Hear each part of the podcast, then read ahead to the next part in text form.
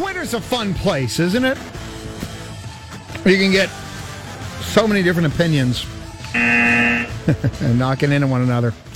Yahoo Sports Canada. Nick Nurse credited the Raptors' cohesion after win versus the Blazers. And I scroll up one, and oh, there's old Shams from the, uh, the Athletic talking about how Nick Nurse's future as Raptors head coach is expected to come into focus this summer with uh, there being some conflict among staff and players at the head coach uh, uh, towards Nick Nurse. Well, joining me now, by the way, this is Gameplay. I'm your host, Matthew Cos, right here on T S N ten fifty, is another reporter and writer and did a nice column uh, and actually some interesting stuff about the future of O G Anunoby, and we'll get to that with him in a second. Um, but uh, Josh Lewenberg, what the hell's going on? Can we can we not have a couple days of peace with this team? Not at this time of the year, Cos. No, no, like, like none at all. You know, I wanted to start with a nice traditional conversation where I asked you um, journalistic, irresponsible questions about the future of Anunoby and trade deadlines. But now we're going to start here. Um, um, anything that you've heard or just any tea leaves about any sort of um, I don't know distress between between the organization, the players, and the head coach.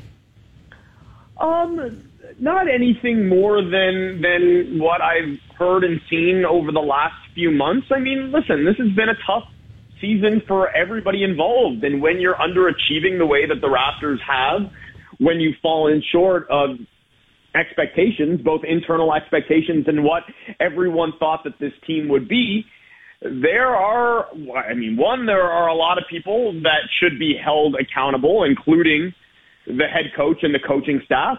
And there are a lot of people that are, are going to be disappointed with themselves and with each other. And yeah, I, I mean, when, when a team is losing, these things happen and these things come up.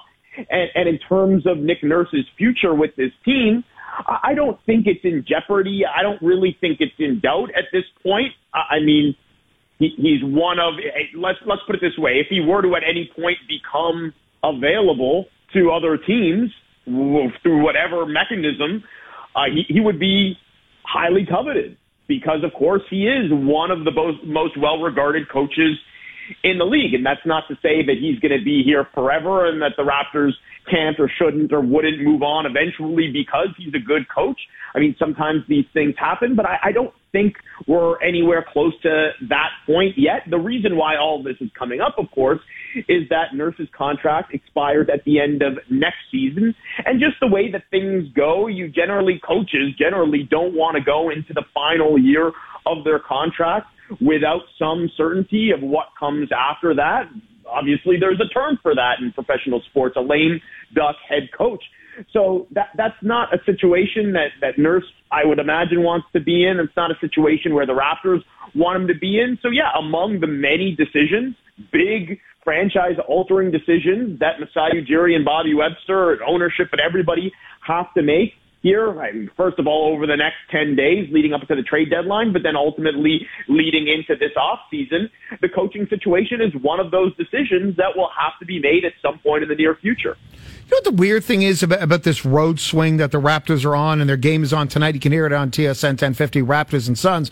You'll get to hear Josh Lewenberg a little later on tonight, is that it feels like every game right now is a referendum on the near future and maybe the long-term future of the Raptors. They go, uh, you know, if if they lose to Portland instead of beating them on Saturday, uh, maybe we're now a step closer to O G Anunoby getting traded. But if they beat the Phoenix Suns and and they have a and, and they win their next couple, then it's like, no, the Raptors are going to be buyers. Like, this is the part that feels both kind of fun and interesting, but also irresponsible, where we're taking the smallest sample sizes and saying this could be the tipping point that makes Masai Ujiri and the organization go in one of two very profoundly different ways. I'm pleased that you brought this up because it's been on my mind a lot lately, because it's been out there a lot lately. I've seen this a ton, this narrative, a ton over the last few days, especially that this road trip and the results on the trip will be crucial in determining whether the Raptors are a buyer or a seller and what they move, who they move, how much they move.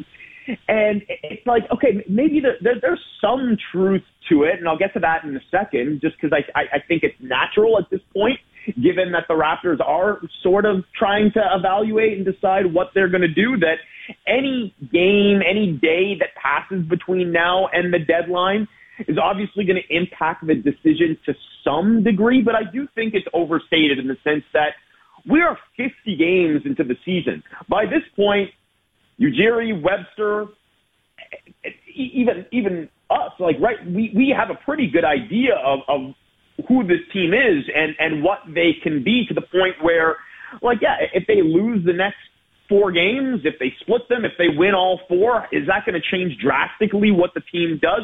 I say no, be, because this is more than just the next thirty games. This is about more than just this season. The Raptors are evaluating what to do. Like, moving any of these guys alters the future of this team well beyond this season to the point where, like, they're not – these are smart, well-informed people that yeah. aren't going to let a couple games influence the decision that they make for years to come, right? So I think by this point, they, they've evaluated all possible scenarios. They've thought about them. They planned for them. And I think they have a pretty good idea of how they'd like things to shake out. But ultimately, that doesn't matter if the deal that they are hoping is out there isn't out there. And that's why I think what's ultimately going to determine the direction at the deadline is going to be the market and what's out there on February ninth, more so than anything that happens leading up until that point. But let's put it this way. There, there's almost no scenario in which the Raptors make a deal before February ninth. I, just, it would make no sense. Like, I know that Washington just made a trade with Rui Hachimura, and even at the time, I'm thinking, like, why, why are you why are you getting ahead of yourself here? Unless you're absolutely sure that you're getting what you want and there's not going to be a better offer out there, why would you pull the trigger on something before you absolutely have to? So, yeah, I mean, every moment leading up to that February ninth trade deadline, I'm sure there's going to be decisions that need to be made, and, and, and they're going to be going through all of this, but I, I don't expect that anything will be done until then. Yeah, and it's funny. It's something I've been thinking about as well. I'm like, wow, every, every game could, could mean they blow it up, but then they had a good third quarter, so they're keeping – all right. Um, moving on, um, what was your biggest takeaway from the weekend? Uh, you know, they, they lose to Golden State where the defense wasn't there. They beat Portland one twenty-three to one oh five. Um, if for me, if I look at it on the positive, it would be Precious Achiuwa and Scotty Barnes. Uh, but what was your biggest takeaway from this weekend? Yeah, probably that. Precious Achiuwa and Scotty Barnes specifically. I mean, it's, it's it, you look at their seasons, and that's it, the, the, it's a reminder of why patience is so important with young players.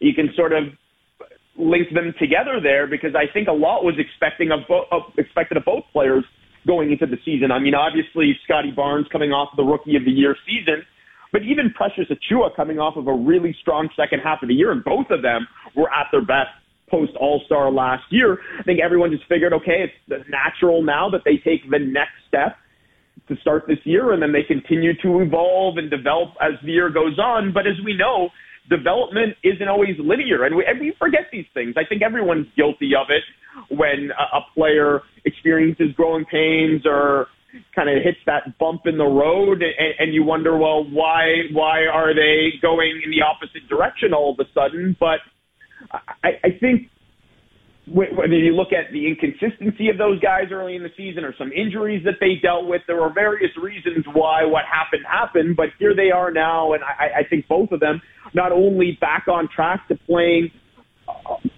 kind of close to where they were at this point last year, but they've exceeded it now. Both of them are playing the best basketball of their career, and I think specifically when it comes to Achiuwa, if we go back to the, the trade deadline discussion of, of what the approach is leading up to February ninth, the fact that Achiuwa is showing these signs of continued development and playing as well as he's playing, it, it opens things up, creates some some possibilities that might not have been there if not for these last couple weeks and, and how Achiuwa is playing, to the point where, I don't know, maybe a few guys on this roster become expendable if that's kind of the, the, the path that they want to continue to go in. And it's one of the things that I have heard over the last few days is that among the many things that the Raptors are going to be considering and prioritizing going to the deadline, one of them is uh, creating a path to getting more out of Achiuwa or putting him in a role where he can potentially do more. Maybe that means clearing a starting spot for him, but I know the Raptors are really high on Achiuwa.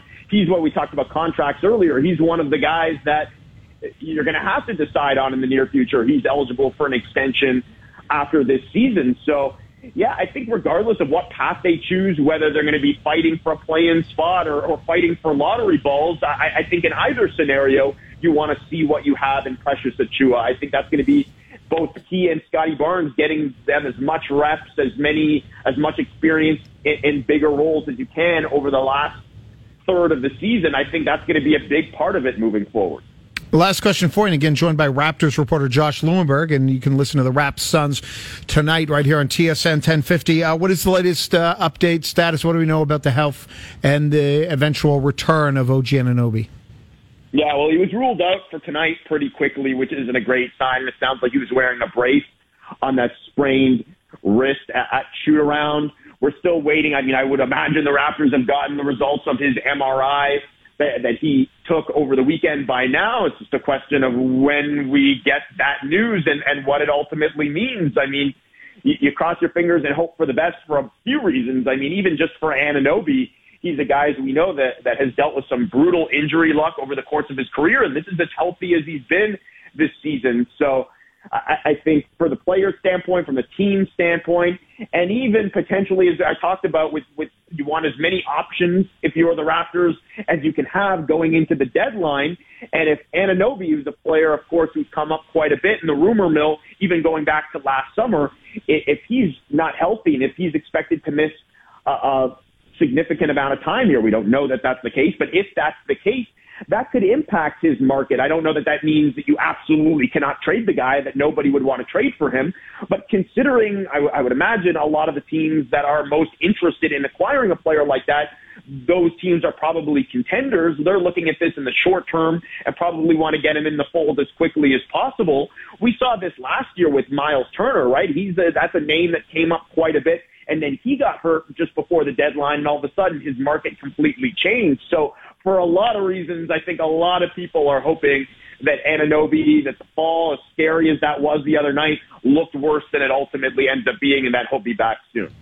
Josh, appreciate it. Oh, that sounded bad. Let's try this again. Hey, Josh Lewenberg, appreciate as always the information and knowledge and depth that you provide onto this show. You have a great day, and we'll hear you tonight as the Raptors are taking on the Phoenix Suns. Thanks, Cos. Talk soon. Take care. That is our Raptors reporter, Josh Lewenberg. And also beyond, uh, before Raptors and the Suns, we also have John Tavares is joining Overdrive just after four o'clock today. Um, producer Chris Horvath, on a scale of one to ten, how gross was that noise I made as I was trying to say goodbye to our Raptors reporter? Uh, I think you broke the scale, buddy. Uh...